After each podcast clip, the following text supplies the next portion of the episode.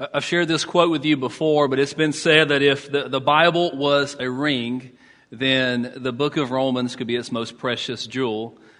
And that the eighth chapter of the book of Romans would be the sparkling point of the jewel. And that's where we are here in Romans chapter 8. And so if you have a Bible, then I want to encourage you to open up your Bible to Romans chapter 8. If you, if you do not have a, a Bible with you, then under a chair near you is a black one. It looks like this. We'll be on page 944 in the black Bibles. And we are only going to look at two verses today. Just, just two verses. Um, I, I, at first, I thought it was going to be six, and then I thought it was going to be four, and then I, you know, I decided it needs to be two. It needs to be two. Although the, uh, you know, the two, I guess, political uh, conventions did remind me that you can speak for a really long time if you want to. And, uh, but I decided, we're, we're, I think these two verses have enough for us. And these, these two verses, Romans 8, 12, and 13, two verses tucked away, tucked away in the middle of this glorious chapter, in so many ways, will not tell you anything that many of you do not already know. However, I think if we have ears to hear, then you will find that these two verses could be two of the most important verses for actually living the Christian life well. So please follow along as I read Romans chapter 8, verses 12 and 13. So then, brothers, we are debtors not to the flesh to live according to the flesh.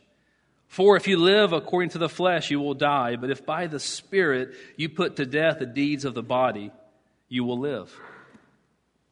Now, this is the word of the Lord. And it is absolutely true. And even these two verses are given to us in love for our good. Now, we're going to look at these, you know, a passage with just two verses. We, we've got to have, you know, at least two, uh, at least two points. And that's what we have two points. But one point has lots of points, so it's actually a lot of points. But the, uh, the two points, one for each verse. The first is the paramount debt that we owe. That's verse 12. And then the paradox of death leading to life. That's verse 13. So let's begin with this paramount debt that we owe. Look at verse 12 with me. Paul says, So then, brothers. And so then let's just stop there. He says, So then, brothers. And I think what he is doing here is he says, Okay, I'm about to tell you something really important. But before I go on that rant, which is really going to ramp up towards the end of Romans 8, before I do, I want you to stop and think about everything that I've just said to you in the first 11 verses of Romans chapter 8.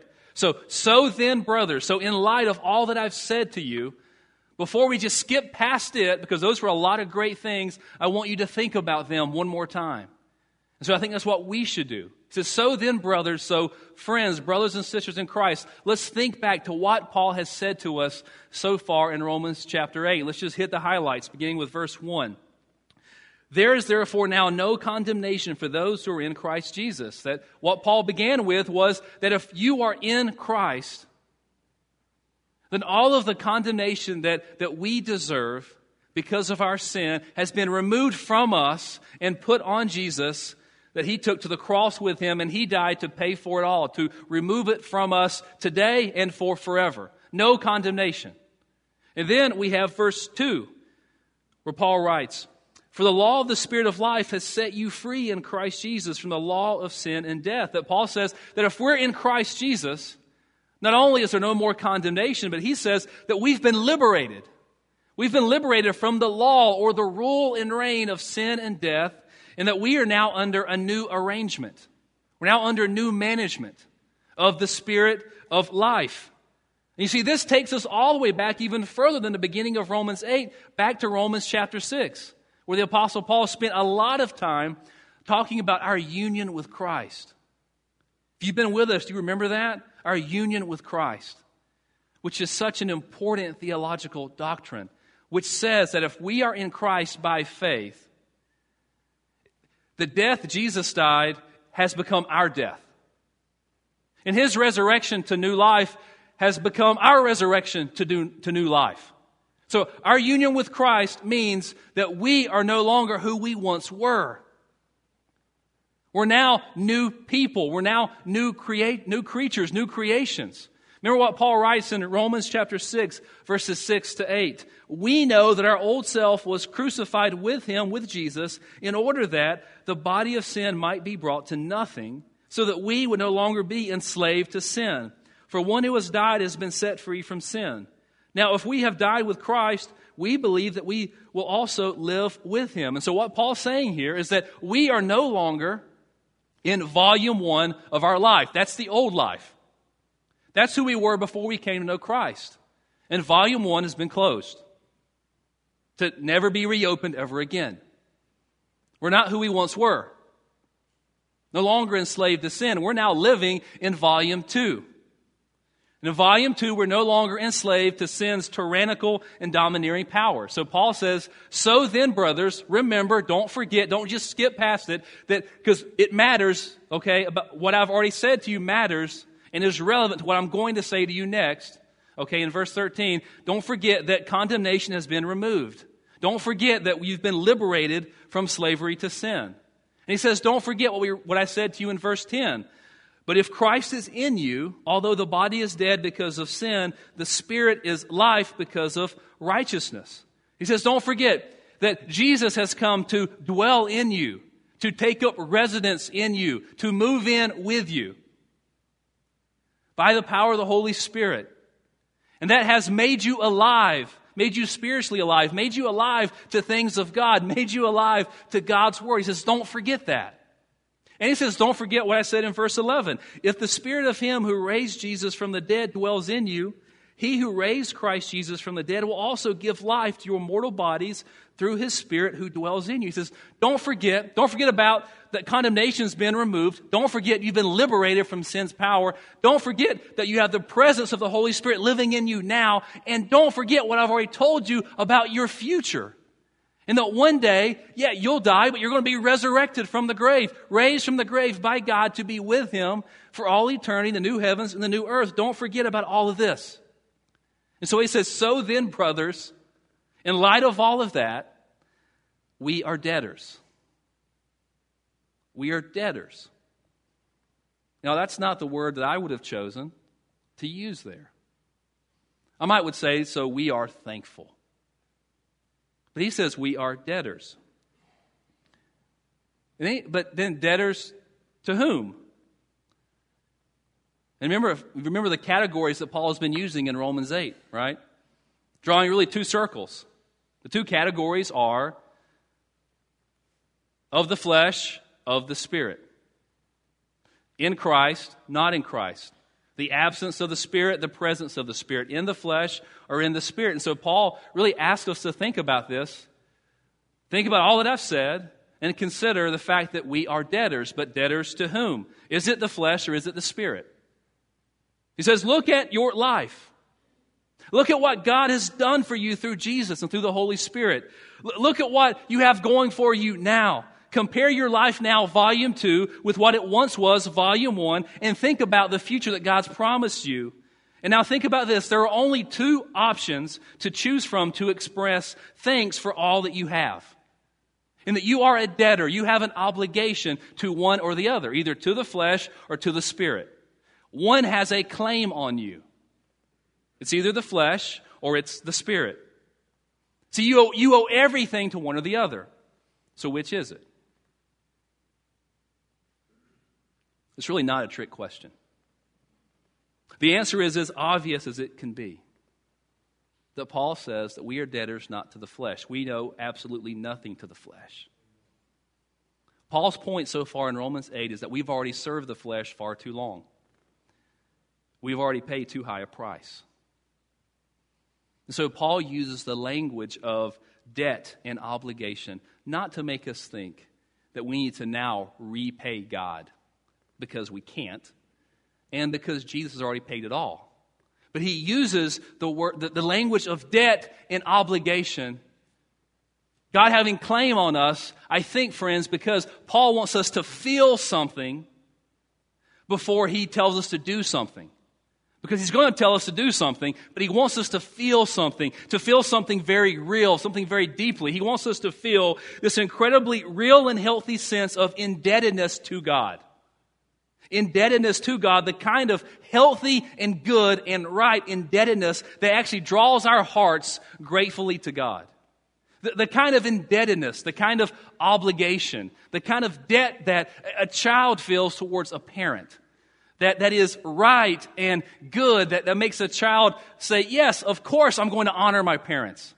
That that's a, an automatic, no brainer decision. I'm going to honor them I mean, why would I, why would I even think of never honoring them? Because of, they've done so much for me. They've, they've provided for me. And I think Paul is wanting us to think about that, to count all of these blessings, all of these privileges, all that is that God has done for us and is doing in us through the good news of the gospel. He wants us to think about that and to count that and to have that fresh on our minds. And to prepare us for verse 13. Because verse 13 is glorious and it is scary. But it really is a wonderful verse. And it's so important to living the Christian life well. So, the second heading is the paradox of death leading to life. Because verse 13 talks a lot about death, but it's really a verse about life. Look at it with me. For if you live according to the flesh, you will die, but if by the Spirit you put to death the deeds of the body, you will live. So once again, Paul is using his two circles the flesh and the spirit. And the paradox that Paul uses here is that, that those who are not in Christ, those who are of the flesh, they'll live by their own standards, their own wisdom, their own agenda as opposed to God's, and that leads to death, ultimately to eternal separation from God's love, goodness, and mercy. But if by the Spirit you put to death the deeds of the body, you will live. See, one of the most important verses about living the Christian life. You see, this other paradox in the second half of verse 13 is that by putting to death the sinful deeds of the body, we will live. That Paul says that life will come out of death. And so we're going to spend a lot of time looking at this last half of verse 13. Now, that, that phrase, I'm assuming it stands out to you, it stands out to me, put to death. I mean, that's serious, right? That's intense.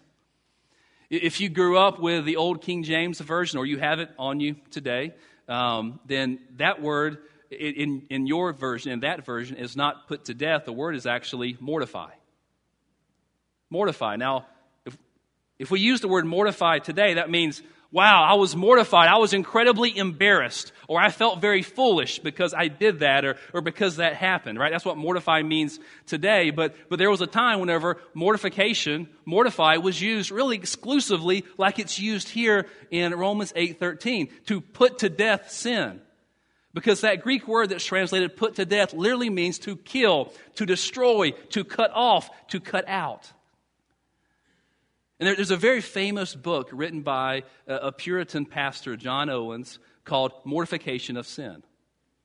And uh, it's a very famous book. I highly recommend it to you. I mean, it's very famous, but you've probably never read it. Um, but I recommend it to you. It's only about 60 pages.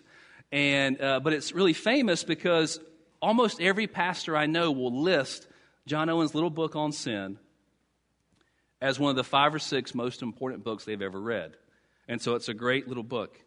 And he used that word mortification. And so I'm going to use mortification for the next few minutes, partly because it's so out there that it will stick with you, I think, and also because it makes us really think about think about this deeply. But mortification is serious. And that's what the Apostle Paul is trying to say to us here that this is a matter of life and death. The Apostle Paul is calling us to declare and wage war on our sin. And some of us, we, we need to hear this. See, some of us need to hear this. Because if we're honest, I didn't walk over here because I want to speak to you, but I'm just, just walking now. But some of us need to hear this because if we're honest, it, it really doesn't feel like we've been waging war on our sin. That some of us, maybe even many of us, we've been way too soft, way too soft on our sins for way too long. And that we we're content with petting them and coddling them. Because if we're honest, we really do not think that the stakes are very high. We really do not think that they're really a big deal. That we, we really think whether I have these sins or not, it really doesn't make a big difference in my life. It really doesn't make a big difference in my family. It won't make a difference in our church or in the city. It really won't make a big difference. Don't you see, the Apostle Paul says it makes all the difference in the world. He said, This is serious. This, this past year, um, Alicia and I, we've been here for, for eight years now. And before we came, we had pets. We had two little dogs, and we did not bring those dogs with us to, uh, to Houston. And um, the agreement was we, it was going to be a long time before the Harris family had another pet. And so it was. It was eight long years, but this past year we got a pet. And uh, he's a dog. And well, we've had some other smaller pets that didn't last very long, but this is the first pet that this is the first pet that has made it for a little while. And uh, we, we, we got ourselves a puppy. And the puppy's name is Herschel. And uh, some of you guys understand why his name's Herschel. And he's like, of course, his, of course his name's Herschel. Um, name's Herschel, and Herschel is a golden doodle puppy. A very manly, masculine golden doodle puppy. And uh, if you've never seen a golden doodle, I mean, it's a golden retriever mixed with a poodle. It looks exactly like you would think it would. Um, it's, it's, it's gloriously furry and curly and soft and fluffy, and, and you, love to, you love to pet it, and it doesn't shed. Right? So there's my commercial for why you should get a golden doodle puppy for yourselves or for your kids. But it's a great dog. And so I want you to imagine imagine me sitting in my favorite chair at home, okay, after a long, hard day, and, uh, and, I'm, and I'm, I'm just petting Herschel. He's right there beside me. I'm petting him, pet, running my fingers through his golden locks, okay? And, and, and I, am telling you, if you, if you come over, you'll want to do it too. I mean, it's glorious. And, um, and with, with no shed, and I'm just doing this. And imagine me doing that, and I'll fall asleep. I just fall asleep. It's so soothing, I just fall asleep. And then something startles me and I wake up and I'm still I'm still petting. I'm still running my fingers through his hair. But just imagine, okay, imagine that I look over and that thick, the thick fur, soft fur that I'm petting and stroking, now it's no longer my puppy. Now it's a ravenous and ferocious lion. Imagine that. Now, how do you think I'm going to react to that? I'm not going to feel the same way about petting this ravenous, uh, ferocious beast as I would petting my sweet little Herschel, right? I'm not going to feel the same way, right? One is meant to be petted, one is meant to be locked up in a cage somewhere really far away from me and, and from anyone else, right? One is dangerous, and one is safe. What the Apostle Paul wants us to see here and think in verse 13 is friends, wake up. Wake up. What you have been treating like a little puppy is a ferocious, ravenous lion.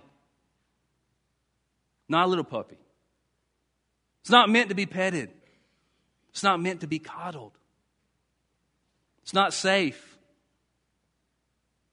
It's really not. So, what is that for you? What is that lion in your life that you're treating like a puppy? Not, don't stop you right there. Not, not what, not, not the person beside you. Not the person who you rode here with, but, but you. I mean, is, is it pornography? Is it substance abuse? Is, is it overeating? Is it workaholism? Is it greed?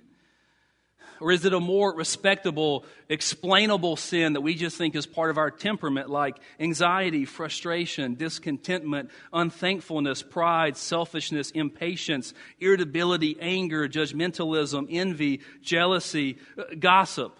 What, what is that for you? What is that for you? The Apostle Paul wants us to see that mortification, it's serious. You see, it's serious. The stakes are high. And until we believe the stakes are high, we're not going to do anything drastic about it. We're not going to fight very hard. We're not going to take it very seriously. But whenever the stakes are high, whenever you know, human beings can do incredible things, whenever they, when they uh, perceived a situation to be a matter of life and death. I mean, they really can. I'll never forget this story that I, uh, that I heard. It made national news whenever I was a little boy. I was maybe 13 or so. And uh, some of you may remember this, but there was a man named Donald Wyman who was, um, I mean, newspapers ran this from coast to coast and it was all over the TV. But he, um, he was in a remote forest in Pennsylvania cutting timber in the middle of nowhere, really. I mean, he was so far away from everything else that he drove his truck as far as he could. He got out, he got into a bulldozer, drove it as far as he could, and he's out there clearing timber. Remote, nobody around him for miles. And tragically, one of the trees falls on him and pins his left leg. And, and, and he can't get out. He's pulling, he's pulling, he's pulling. He can't get out. He can't, he can't reach his chainsaw. There's nothing he can do to get himself out. And so what does he do? He starts screaming. He starts yelling as loud as he can for as long as he can for somebody to come help him. But then it finally, reality really sets in. Nobody's coming. Nobody can hear him. I mean, he's too, he's too far removed from everybody else. And nobody even knows exactly where he is in the forest. And nobody's going to come looking for him. And eventually he realizes, you know what? This is a matter of life and death. That I've got to get out from under this tree. What he does, I mean, it's, it's incredible. You may want to start thinking about golden doodles again. But he takes, he takes his leather bootlaces ties them around his left leg to make a tourniquet. And he takes his pocket knife and he amputates his left leg from just below the knee. And then he crawls to the bulldozer, drives it to the truck, crawls down out of it into the truck, drives to the nearest farmhouse to get help. Now, that's an incredible story. And the only reason why he was able to do that is because he saw there was no other option, that this was a matter of life and death. And I think that's exactly what the Apostle Paul wants us to see here that this is serious. Our sin really is serious. It really is. And the Apostle Paul did not make this up. You know, someone pretty important said that before the Apostle Paul did. His name's Jesus in the Sermon on the Mount in Matthew chapter 5. Jesus says, If your right eye causes you to sin, tear it out and throw it away. For it's better that you lose one of your members than your whole body be thrown into hell. And if your right hand causes you to sin, cut it off and throw it away. For it's better that you lose one of your members than your whole body go into hell. I mean, do you hear how serious this is? Do you hear how high the stakes are? How, how of crucial importance killing, destroying, cutting away sin is? The stakes could not be higher. You see, mortification is serious. But the next thing we see here in verse 13 is that mortification is relentless. It's relentless. And so if you look again at verse 13, that phrase translated put to death, that verb is in the present tense which implies ongoing action over and over and over again, day after day after day. That we have to keep putting to death our sin. Which, if you've been with us, we saw that in Romans chapter 7. The Apostle Paul says this is an ongoing fight, an ongoing struggle, war that we have against our sin. And if you're honest with yourself, you know that no matter how long you've been in Christ, no matter how faithful you've been, no matter how much you've prayed, that there's still a fight, an ongoing fight with the sin that dwells within our own hearts. And that Paul says here that we must keep doing this, not a one time thing, but over and over and over again. Uh, one of the most famous quotes by John Owen from that little book on sin is this He says, Do you mortify? Do you make it your daily work? Be always at it while you live. Cease not a day from this work. Be killing sin, or it will be killing you that sin will not otherwise die, but by being gradually and constantly weakened, spare it and it heals its wound and recovers strength. Now, saying, Richard, well, okay, you told me all this stuff about Romans 8 1. You keep talking about that, how there's no condemnation for those who are in Christ Jesus. You talk about how volume one's been closed and we're now living in volume two. And so, Richard, will you shoot me straight? Am I Okay, am I really freed, liberated from sin's power? And the answer is yes. Yes, you really are if you are in Christ. You really are. But the problem is, all during this life, we have to deal with sin's presence. And so we have to fight against it. We have to fight against it. And the problem is that we really struggle. Followers of Jesus struggle to be who we are. We forget. No matter how often we hear it, we tend to forget that we really are free. So if you're a follower of Jesus, then yeah, the, the, the, door to your prison cell, it's open. It's open. The moment you came to Christ, it was open, and it stays open. And the problem is, yeah, you walk out of it, but then you end up going back to it because you're pretty comfortable there. And so what it means then to, to live into Romans 8:13 means that day after day after day you have to keep getting up and walking out of the prison cell over and over and over again. It's a daily thing. It's a daily thing. See, mortification is serious. Mortification is relentless. Now, that's kind of depressing, right? It's like, why did I come to church today? I mean, this has just been a downer, just a complete downer. It doesn't have to be. There is some good news. That mortification is also by the Spirit. It's by the Spirit. Look again at verse 13. But if by the Spirit you put to death the deeds of the body, you will live. That little phrase, by the Spirit, that's so important. That's so important. That sets apart Christianity from every other world religion. That sets apart being in the Spirit from being in the flesh by the Spirit. See, Paul's not calling us to put our sin to death by way of legalism. He's not saying if we work really hard to stop doing the bad things, to put to death the bad things and to start doing the good things, if we do that, we'll prove to God and to the world that we really are a good person, and therefore God will then be obligated to love us and forgive us, that we will earn God's love and our salvation. But that's not at all what the Apostle Paul is saying here because that's not what the Bible says.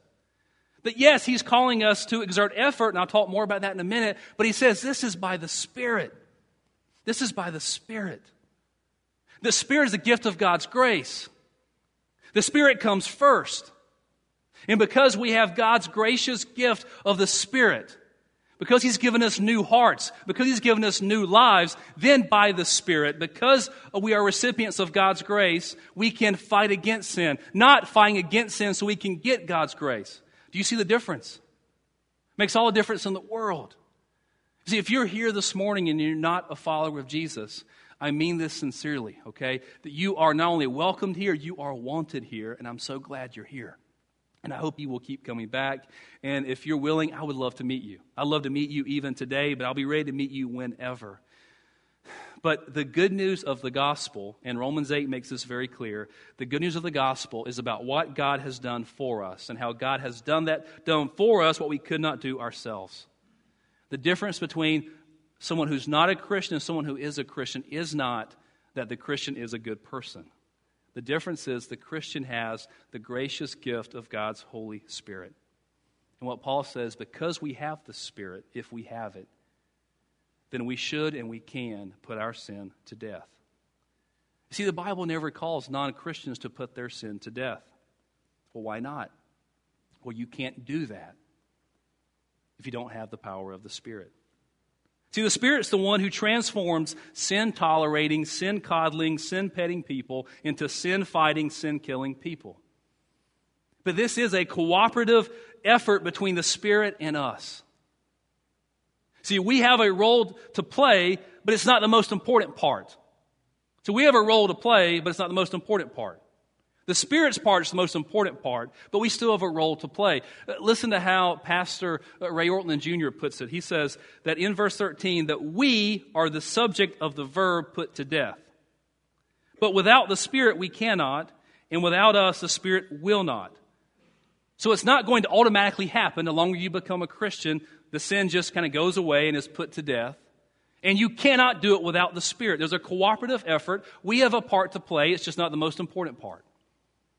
Okay, well, Richard, that sounds okay, I think. I like not having the most important part. I like having the fact that the Spirit's with me, but, but what does that mean? What does it mean practically for me to cooperate with the Spirit, to, to put to death the deeds of the body by the Spirit? Well, I'll, I'll give you four things. Okay, four things. First, always fight your sin within the context of the gospel. Now, I'm going to repeat some things, but it's just that important to say. That always fight your sin within the context of the gospel. And we see this very clearly in Titus chapter 2, verses 11 and 12. Look carefully at what the Apostle Paul writes here. Look at what comes first and what it does. For the grace of God has appeared, bringing salvation for all people. So, what comes first? God's grace comes first. The gospel comes first. And what does it do? Verse 12, it trains us, it teaches us, it instructs us to do what? To renounce ungodliness, to put to death our sin, to mortify our sin, that we always fight sin in the context of the gospel, that God's grace comes first, and God's grace empowers our effort, our effort to fight against this sin. It always works that way, and we operate in that context. See, that's why it's so important. That's why we, we, we think about thoughtfully the, the narrative arc of our worship service. And, and we start with affirming some things about God and singing some glories about God. And then we lead, that leads us into calling, a calling to confession. And we confess our sin publicly and silently, but we don't just stop there. We also, we complete that whole process with, with assurance of pardon and comfort, a, a proclamation, a declaration of God's grace, of gospel over us, reminding ourselves that we are not fighting against our sin in hope that God, uh, that, that we'll do good enough that God will finally like us. That we fight against our sin knowing that we already have God's smile and we have His approval and that we are secure in Him. We fight against sin, remember, so then, brothers, already knowing that condemnation has been removed. Already knowing that we've been set free from sin's power so we can win. You see, that's, that's operating, that's fighting sin in the context of this gospel. The second thing is that we have to use the sword of the Spirit. If we're going to fight, if we're going to put to death sin by the Spirit, we have to use the sword of the Spirit. You know what the sword of the Spirit is? Ephesians chapter 6 tells us it's your Bible. So to, so to fight sin by the power of the Spirit means to fight sin with the Bible. To fight sin with the Bible means to fight sin with the power of the Spirit. Does that make sense? So we have to do this. This is how it works. We remember the gospel, we preach the gospel to ourselves, and we read and we meditate and we even memorize parts of God's word. We pick those, we pick certain passages that are very, very relevant to our particular sin. And if you don't know what those passages are, then look no further. Just start with Romans 8. Memorize Romans 8 1. It's an incredible verse. Memorize Romans 8, 38 and 39. Try to memorize all of Romans 8, 1 to 4. Memorize 8, 13. This is an incredible verse to memorize. You see, the way the Spirit and the Word work together, it's not magic, but it's powerful. Another verse you might want to memorize is Psalm 119, verse 11. It says, I have stored up or treasured or hidden your word in my heart that I might not sin against you. If you want to fight well against your sin, you do it in the context of the gospel and you use God's word. The second, the third thing is you also pray. You pray for the enabling power of the Holy Spirit. Hebrews chapter 4 verse 16 reminds us, let us then with confidence, not with fear and trembling, but with confidence because of what Jesus has done for us, draw near to the throne of grace so that we may receive mercy and find grace to help in our time of need. So we cry out for the Holy Spirit's enabling power to enable us to fight, to fight this lion, to slay this lion, to slay this dragon, because once again, this is relentless. And so every day there are new dragons. Every day there are new lions. Over and over and over again. And as soon as you think one's dead, guess what? He recovers. But this is what it's like.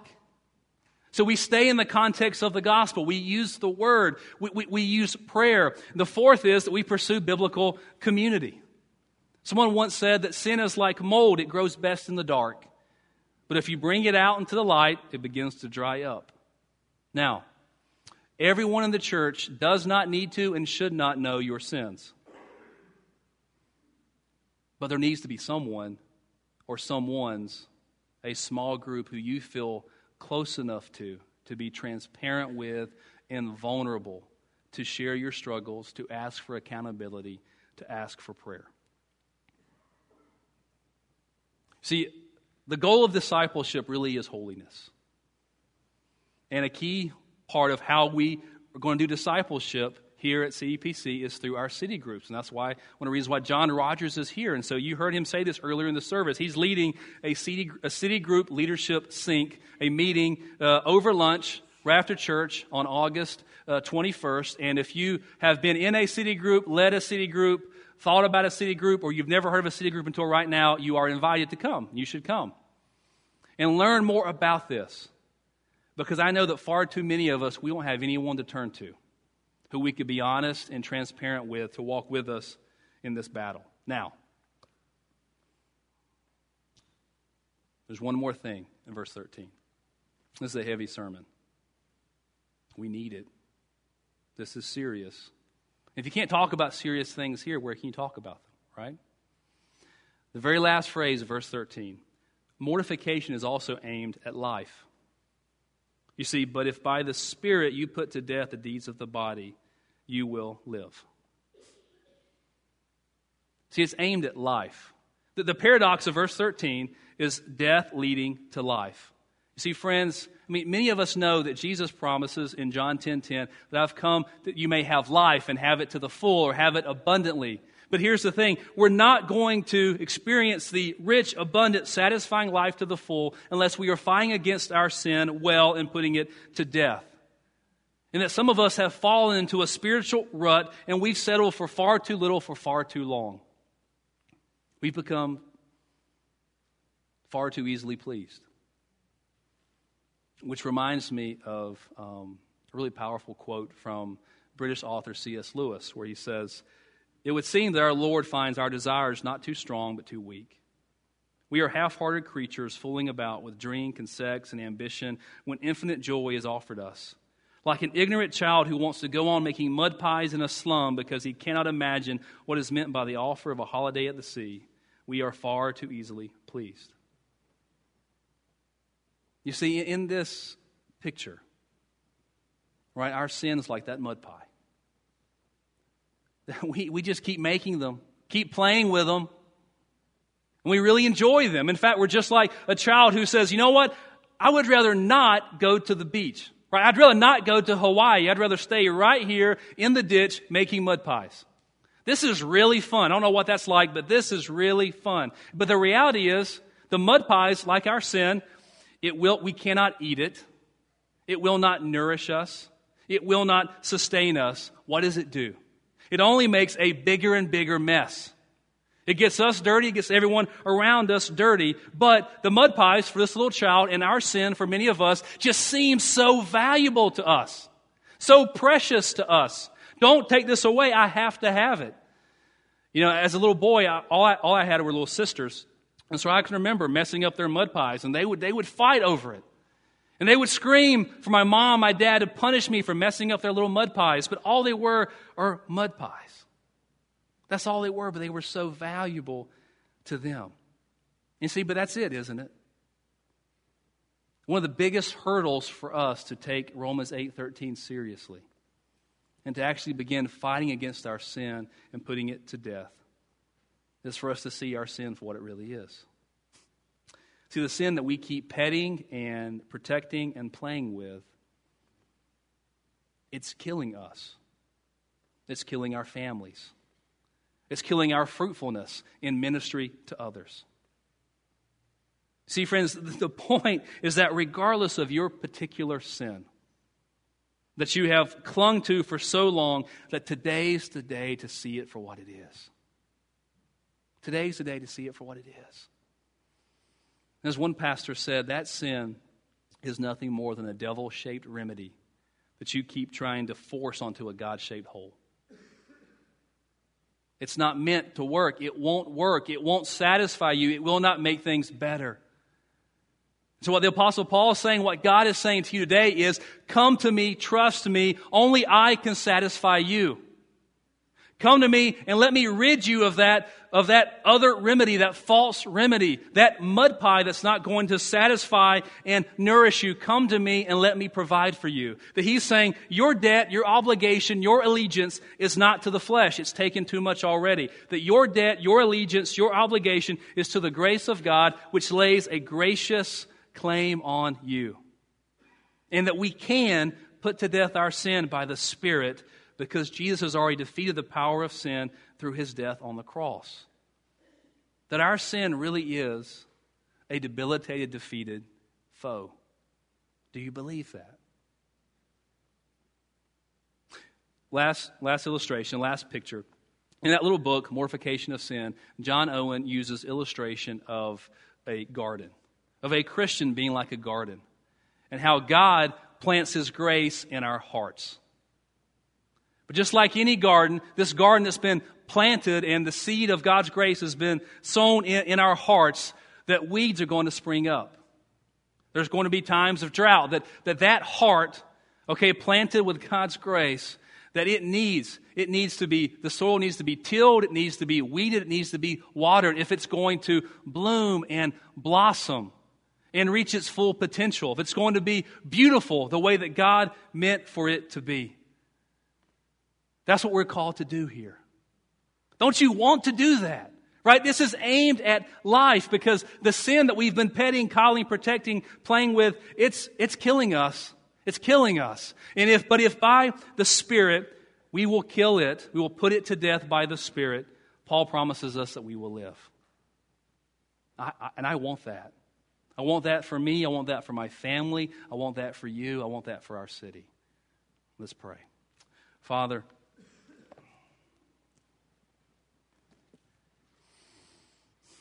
for many of us thinking about thinking about putting our sin to death. It's so hard. It's so hard because we come into this room with fresh wounds. We, we come into this room maybe feeling very defeated. And yet we hear this. Father my prayer is that we would not we would not step out of this room and attempt to fight sin outside of the context of the gospel and the goodness of, of your grace. That we would not go to Romans 8:13 without looking at Romans 8, 1 to 12. That we would not, we would not skip over, so then, brothers. We would see no condemnation. That's been removed from us. We've been liberated, set free from the enslaving power of sin. We have the presence of the Holy Spirit living in us. Our inheritance in the new heavens and new earth, it's guaranteed, it's secure. Father, let that, let that motivate us to use your word, to use prayer, to use one another, biblical community, and to fight, to fight against this sin. Lord, we ask you to do this. In Jesus' name, amen. Amen. Please stand and let's respond.